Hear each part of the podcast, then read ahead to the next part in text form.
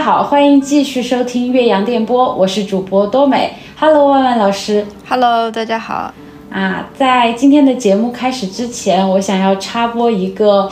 呃，最新的消息。因为现在是口语的换题季，所以很多备考的同学其实已经开始准备新的题库了。那针对于 Part Two 的串题方法，我们录制了一个小的讲解视频以及文字版的总结。需要获取这个资料的同学可以加入我们的听友群，免费领取哦。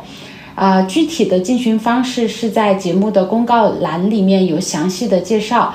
呃，另外的话，针对于口语的考试，我们的淘宝小店近期也是呃新上了口语模考和口语陪练的啊、这个宝贝。如果大家对于备考有这方面需求的同学，可以去到我们的淘宝店铺啊、联系客服，记得呃在聊天的过程当中报岳阳电波，也就是我们节目的名字，可以领取听友的特专属福利。OK。好，那我们接下来就回到今天节目的内容啊、就到目前为止，我们已经针对听说读写的四个科目，分别给大家分享了各科的一些备考思路及方法。那么这期节目的话，我们会具体来聊一聊和雅思报考相关的话题。首先就是大家问的最多的第一个问题，就是雅思考试分为 A 类和 G 类，这到底是什么意思？万万老师可不可以给我们解释一下？嗯，像雅思的 A 类呢，A 的意思是 academic，然后 G 类呢，它的意思是 general，嗯，就是说我们先说我们。同学们考的比较多的类型啊，就是 A 类，因为它叫 academic，也就是学术的。那其实大家出国读书呢，你肯定要把这个学术英语这一关过得比较好，对吧？所以说，其实我们之前有聊到过，说其实雅思是一个能够帮我们大家，嗯，准为未来的读书做好充分准备的一个语言考试。嗯所以这个就是 A 类的主要作用。嗯呃，那也有同学就是不清楚他自己在学什么，或者他要找的资料，有的时候他可能会买到，比如说鸡类的。那鸡类和 A 类最大的不同点就在于它的写作和阅读，嗯，要比 A 类呢稍微简单一点点。嗯那比如说。像比如说阅读啊，或者是写作，写作的话呢，它主要就是书信，跟我们平时写的小作文和大作文就不太一样。嗯阅读呢，它就是单纯的要简单一点，这样子。那其实，嗯，这两类考试它主要的目的是不一样的。像我刚刚说，A 类是学术的目的，而 G 类呢其实是呃用于移民或者工作之类的。比如说，嗯、今年就是比较流行的一个，这两年比较流行一个香港的优才计划。嗯然后在优才计划里面呢，很多的呃朋友们去申请这个优才计划的时候，其实他们要求的是 G 类雅思。嗯 which means 大家可以很轻松的考到一个比较高的分，但是要去读书的同学就不用去抱有这个侥幸心理，因为你肯定要考 A 类。嗯对，其实那天我们淘宝店铺也有一个同学在问我们有没有 G 类的那个作文模板嘛？呃，因为我们刚刚出了 A 类的模板，呃，但我们这里也给大家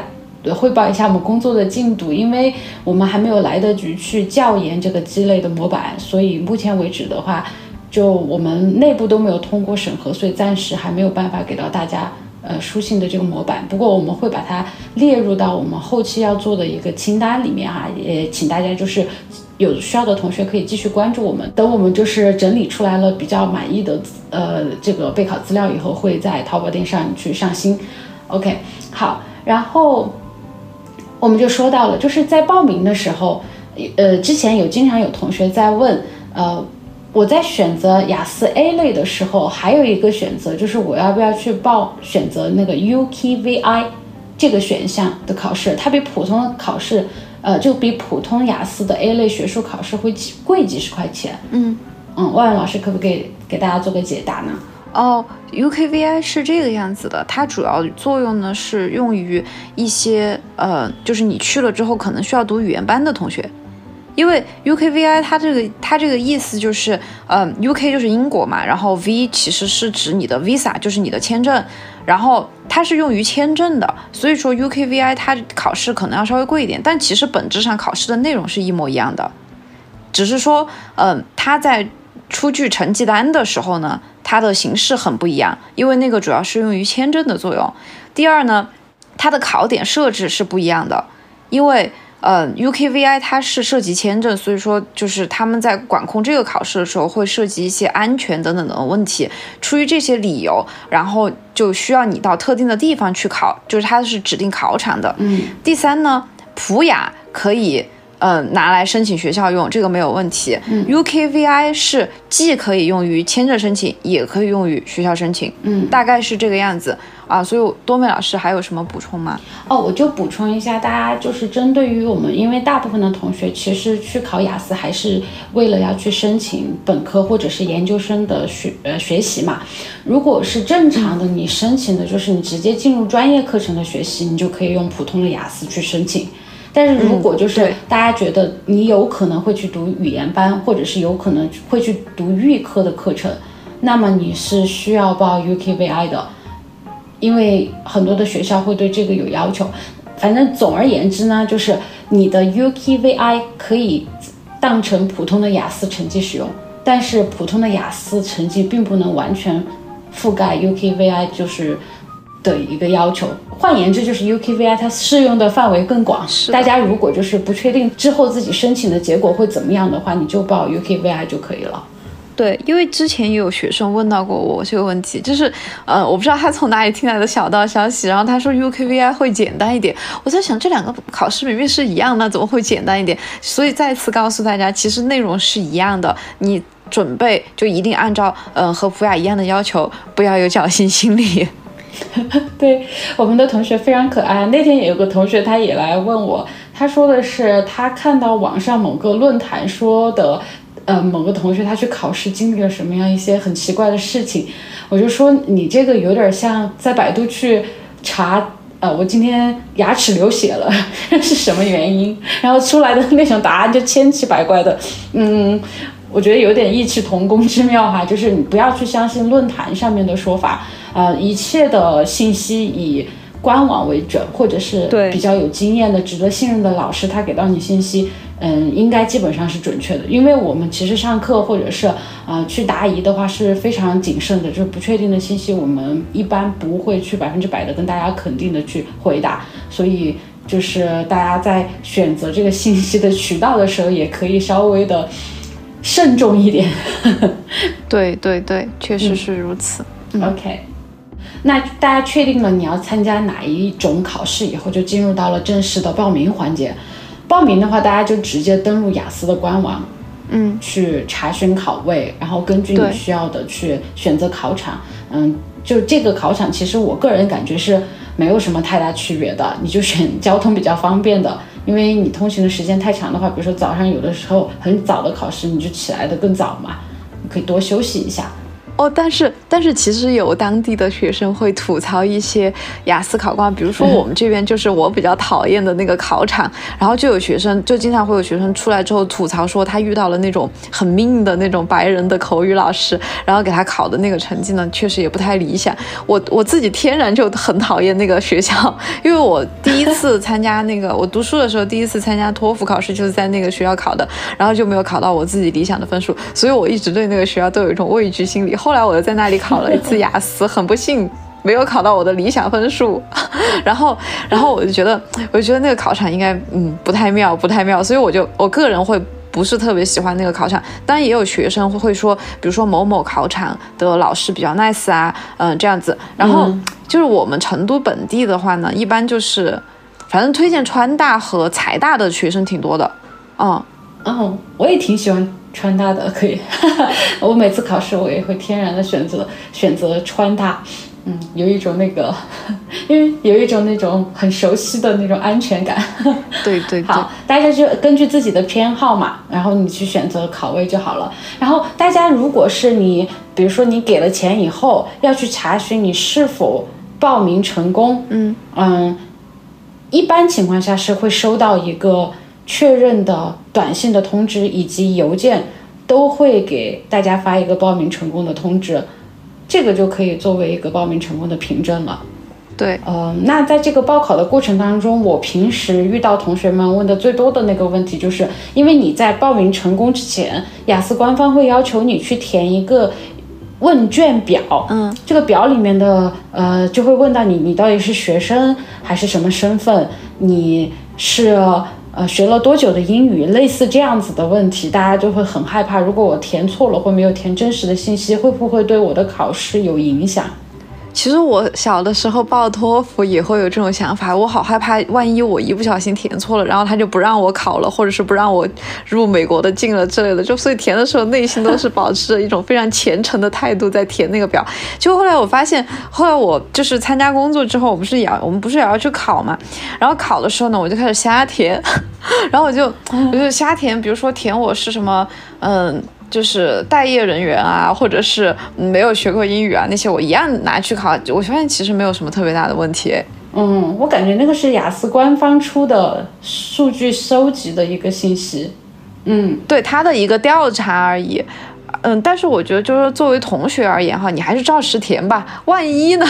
万一你出了什么问题？万一你报的又是 UKVI，然后你这个信息他又他又能够收到，那那岂不是就有点尴尬，对吧？所以说，我觉得我们同学还是就依依照自己的实情来填就行了，不要像我们这种骚操作。OK，好，就是其实它没有那么的重要，但是你填一个真实的信息也没有什么太大影响，反正他又不会问你银行卡的密码是多少，你就正常的填就好了。对对对，嗯，OK，好，然后我们就说到，比如说我要去报名，就是涉及到一个报名时间的问题。嗯，一般情况下，嗯，什么时候报考？就是，就比如我想考在某一个时间点去参加考试，什么时候报考时间是比较好的呢？其实我记得我们有一期讲过这个，就是当时我们在讨论那个，就是哪个时间节点。我们从大的时间来说嘛，就是说，嗯，当时我们是这么建议的，就不建议大家就是在刚刚，嗯，口语有新题的时候去报名考试，因为这个时候呢，你去了相当于是那种试水的，所以一般来说，这个口语换题季的伊始都是比较容易翻车的。一个是题会比较多吧，你很很有可能你就会碰到那种你不是特别熟悉的题，嗯，然后呢，二一个就是他就时值这个时候，这个时候，然后老师他拿个也刚刚拿到题，嗯，所以说就可能对学生也不是特别友好吧，嗯，这个是从换题季的这种月份上的角度来说，所以说，呃，一五九这三个月的开头，上半旬吧，至少，嗯，就不建议大家报考，啊，这是第一点，然后第二个点呢，就是。有的时候呢，雅思会进行一些嗯改革，但是改革这个频次不是很高，嗯，所以刚刚改革，就像这次托福，真的就是有改革红利期哦。我们当时是神预测了一波，就是就是这次七月份改革之后的托福，基本上所有人考下来都是增加了嗯嗯五分左右。但是他后期也有调分，嗯，当然像我像我们老师就是没有没有办法再增加了，因为他的总分只有单科总分只有三十分，要不然我也可以加五分。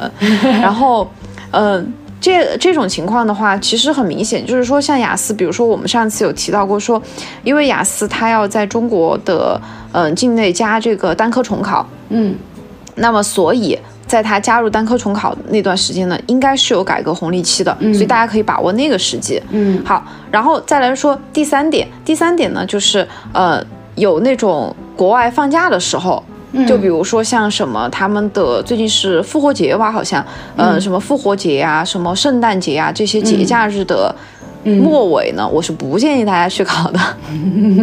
像雅思，嗯，因为它是一个英国的考试嘛，然后呢，英国人他们放假还是挺明确的嘛。就比如说像最近好像是，呃，国西方国家的这个复活节，或者是到了今年年底的时候，不是还有个圣诞节之类的这种节假日呢？嗯，临近节假日，我是不太建议大家去考的，因为这种时候呢，通常他们都会。就是应付了事吧，就大家参加工作的人 应该都应该心里面都清楚，要放假的时候你是你是什么心态，对不对？他们估计也是这种心态，所以那个时候就赶快把事情做完，赶快了事。那个时候去考呢，也不是特别妙。嗯嗯，所以我大概是建议大家不要在这些时候。那我除了这些时间以外，就比如说一五九月的开头，然后临近节假日，然后是不建议考的。然后改个红利期呢，是建议大家去报考的。嗯嗯。还有一个就是我补充一下，万老师刚刚建议那个节假日之前不要去报考。还有一个原因就是，如果是说同学们拿到了那个成绩，后期你需要去复议，但是又在节假日的期间，那你复议的时候，你等的时间就会特别长。对，因为到你去复议把这个提交上去的时候，他们已经休假了。你要等的时间就比普通的复议等的时间更长。所以，如果着急出成绩的同学是需要避开这一部分时间的。是的，嗯嗯。然后我说一下，就是每一场考试。呃，如果大家是要报名的话，我个人建议就是，比如说你是打算十一月中旬去考试，我就建议你大概可以九月份、九月初就开始报名。不过现在因为新增了机考嘛，考试的场次、考位还是比较多的。针对机考的同学，可能时间上面你可以往后面延一点。但是如果是选择参加纸笔考的同学，因为考位还是比较紧张的，你提前一点的话，可以先把考位占到，然后。而且就是大家要注意，如果你是去参加纸笔考试的话，就是你在考试的呃那一天的前十二天，你的呃报名会截止，就是你是没有办法去在十二天以内的时候去报名的。所以就是如果你想起来我下次去参加一个纸笔考试吧，你是没有办法去报名的，因为你是在那个十二天的时间限度以内。如果是机考的话，就要保证至少你是在提前三天就去。报名，然后这个报名的截止时间还会受到那个公共假期的影响。对，所以大家我觉得就提前，你保险起见，不要让这个变成一个你的记忆的负担，你还要去记多少天，你就是反正要考试，就提前一个月，很稳当。嗯，而且我自己比较建议，如果同学是真的要出成绩的，你就从你备考的那一天开始，你就开始报名。因为报了名以后，你的备考状态和你不报名是完全不一样的。对，因为钱都花了。我记得之前我们那个群里面啊，有一个同学他也在问，他说：“哎，我一直在准备考试，我我，但我觉得我自己拖延症有点严重，我的任务都没有完成，备考进度很慢。”当时我给他回复的时候也说：“你要是报了名，你可能就不会这样了。想到那个那么贵的一场考试，对你的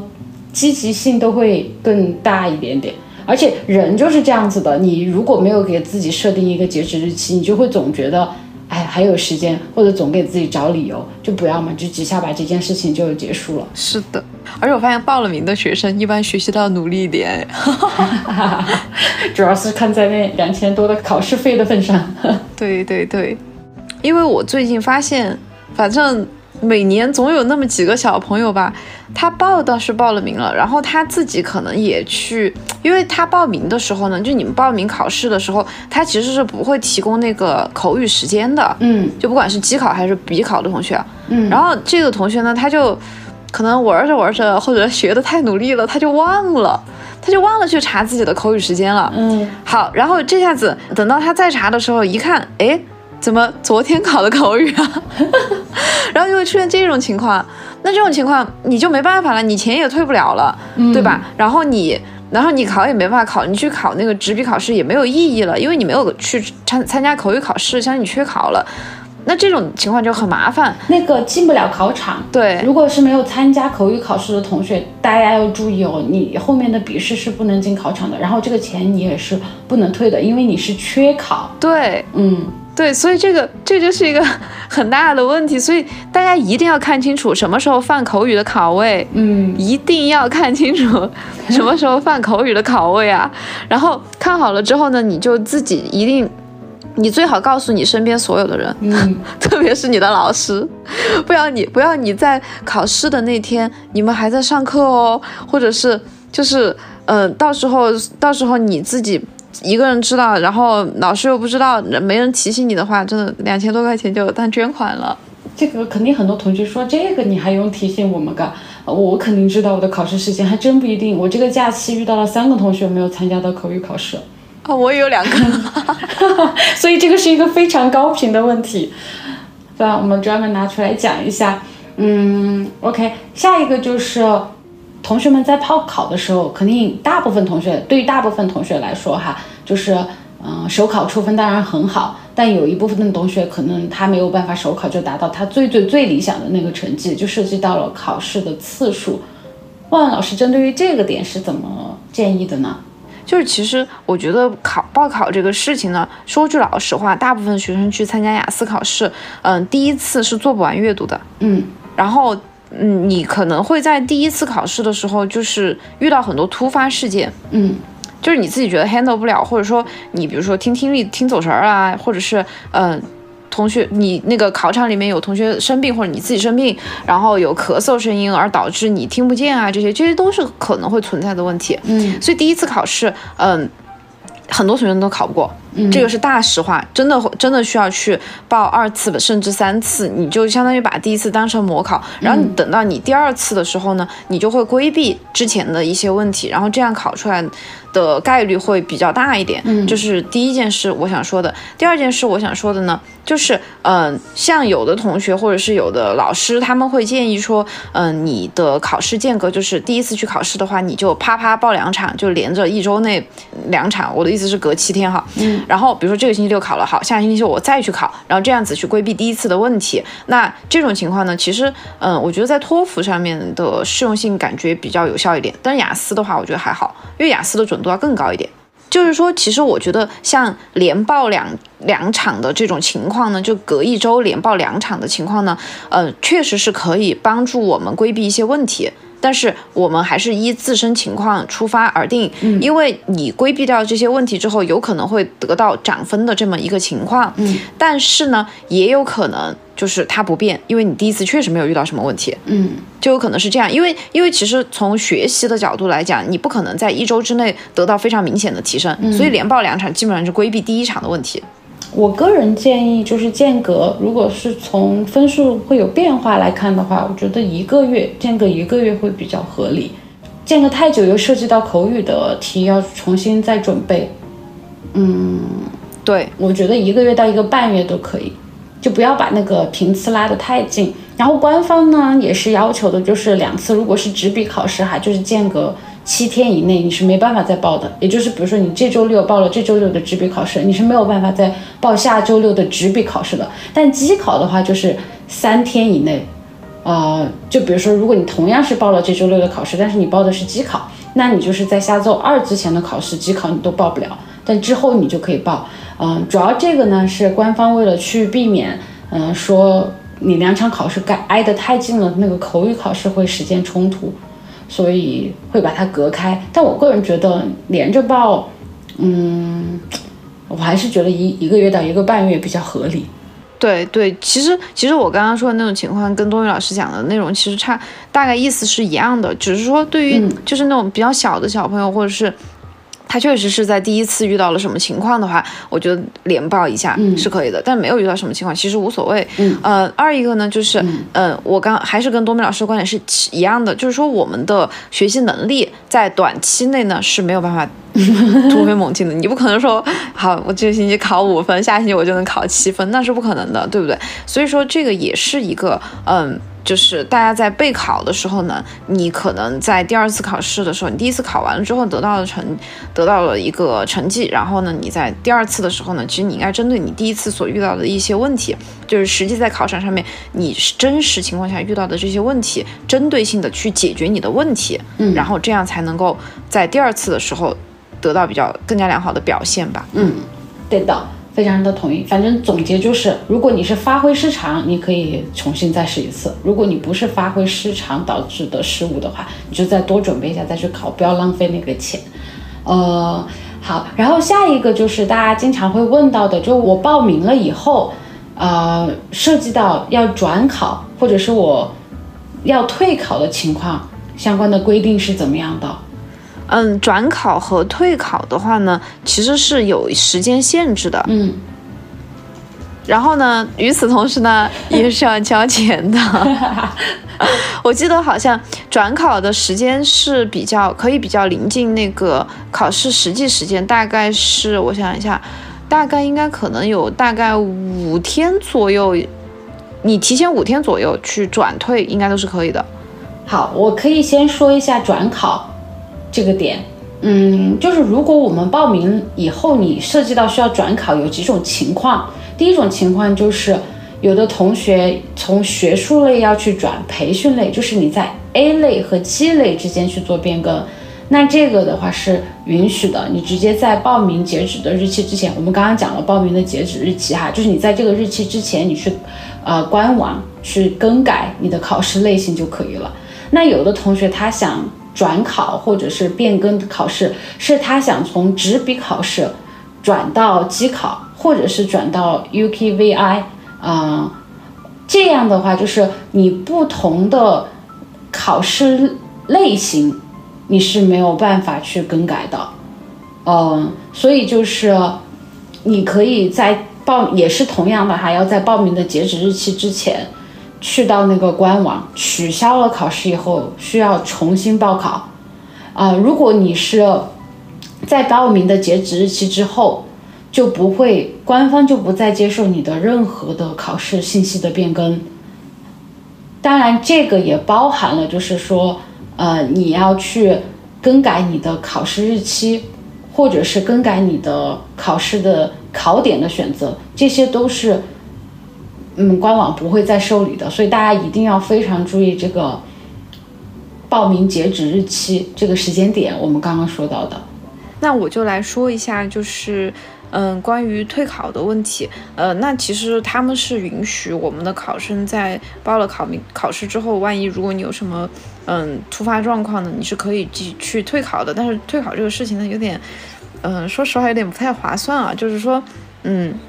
退考呢，它会返还的钱大概就只有七百块钱左右，也就是说，其实你交的是两千多，但他只会退你嗯七百多。然后这个过程之中，你退考试嗯有一个就转考和退考呢，其实是有费用的，就是转考费用和退考费用都是一样的，你都需要花四百多块钱，四百二十块钱去嗯进行转考和退考。所以说，其实你决定好了之后，你定好时间之后，最好在中间不要发生太多的意外事件，否则就是一笔巨大的经济损失。嗯，我记得当时当年我当学生的时候，我好像给大家分享过吧。我第一次去首考的时候，就正好比较运气好，我就拿到了我的那个目标分。但是因为我第一场口语我觉得我没考好，不是考下来就哭了，然后我就是马上当场报了下一场嘛。然后当时我拿到第一次的成绩，我想说，哎呀，不考了，反正都过了。然后我就想去退考，然后一看啊，才还还我这么一点钱，算了算了，那就再去一次吧，来都来了，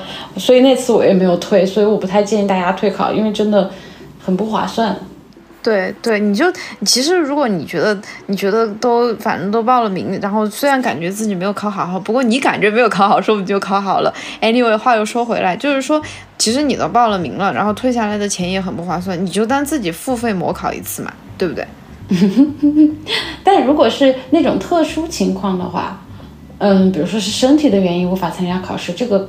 呃考费就是只要能够出具医院的证明，官方会把这个钱退给大家的。是的，是的，嗯。但是一定要是在那个那场考试的五天以内去申请，就可以把那个考试费退回来。对对对，嗯。然后还有下一点就是我们想要提醒大家的，就是大家的身份证件问题哈。嗯。就有的小朋友吧，他就就是其实。嗯，这个事情很简单，但是有的时候他们就是小朋友也会出现一些偶尔的突发状况，比方说像在考试之前突然间把自己身份证弄丢了呀之类的这种情况。嗯嗯，就是我个人的建议呢，就是其实其实大家还是带上两个证吧，就是你把那个身份证和那个护照都带在身上，就万一你掉了一个，你还有另一个，这是第一点。然后第二点呢，就是其实雅思考试的话，它是不不接受那个临时身份证的。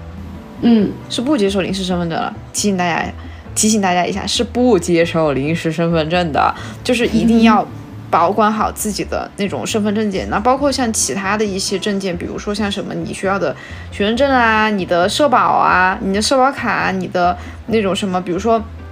就是有的，就是嗯，在部队的朋友，然后他可能用的是军官证之类的，这些证件都是不接受的。大家只认准两个东西，一个就是你的身份证，一个就是你的护照啊，就这两样东西哈，千千万是要小心的保管。嗯，好。然后最后一个点就是要针对于，因为我们很多同学他去参加考试的时候还是一个未成年的状态，就是没有满十八岁的这呃这一群考生。啊、有一些特别要需要注意的事项。其实没有满十八周岁的朋友呢，就是嗯，他会给你发一个小很可爱的小鸭子，然后那个小鸭子你就可以把它别在你的衣服上面，然后证明你是一个未成年人。嗯呃因为怎么怎么讲呢？其实我觉得考试没有也没有特别大的区别。说实话，就是在我的考场考场经验里面，就是大家都还是正常的，就是谁该在哪个考场啊，也没有说要把未成年人和成年人分开考这个样子，就大家都会放在一起啦。但是因为你是未成年人，他有可能考官的态度就是监考老师的态度，不是考官，就监考老师的态度呢可能会稍微呃 nice 一点，可能会比较耐心一点。那包括有的未成年的同学，因为我之前有跟大家讲过，就是我有一次考试的时候遇到了一个呃小朋友，然后这个小朋友他嗯。他英语确实不是特别好，就是老师问他你要不要上厕所之类的这种话，然后他听不懂，听不懂呢，然后嗯，他就一直在那里愣着，然后老师看到他是呃未成年人之类的，可能会要求就是找另外一个人去跟他用中文交流一下，然后带他去完成一些，比如说嗯，就是当然不是就陪同他去上厕所啊，或者是处理一些其他的问题吧。嗯，我我会我就会有可能也许会有一点点的特殊照顾吧。嗯。然后就是有一个重要的，就在报名的时候，如果是未成年的考生，他需要去啊填写一个雅思考试未成年考生监护人确认书。这个呢，就是在官网他就会要求你去上传，呃，这个是需要本人和监护人都签字了以后，你先把电子版在考试截止日期之前上传到官方，然后才能完成你的这个报名流程。这个确认书，呃，大家去到考场的时候是需要把它携带在身上的，因为有可能考场的监考人员会要求你在当天提供这个确认书的原件，所以就是未成年的考生他去考试的话，需要多走一个这这个流程。OK，啊，一些比较常见的考试的问题，我们就在这里统一的给大家做一个提醒。嗯，那我们今天的节目就先到这里。如果同学们在报考的过程当中有遇到任何的困难的话，也可以直接在我们的群里提问，或者是在这个播客的这一期节目下面给我们留言。啊，如果是同学们对于备考，就是去到考场当天有什么相关的注意事项还不够清楚的，也可以呃进群领取我们免费为大家呃制作好的考试当天注意事项的文字版的资料。OK，祝大家都呃能够。呃，早日出分，嗯，OK，好，我们今天就是这样啦，拜拜，拜拜。